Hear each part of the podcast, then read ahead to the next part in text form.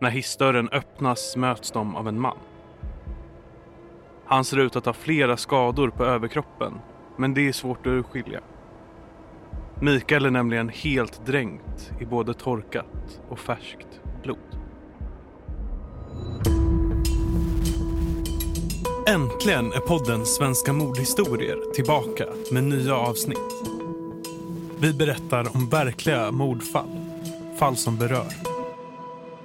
Med kulorna vinande omkring sig störtar Malik in i sovrummet där hans unga fru ligger kvar på sängen. Det ska senare visa sig att hon är träffad av minst 19 kulor. Du kommer få höra om vdn som mördade sin sambo, trippelmordet i Frölunda, campingfallet och mycket mer.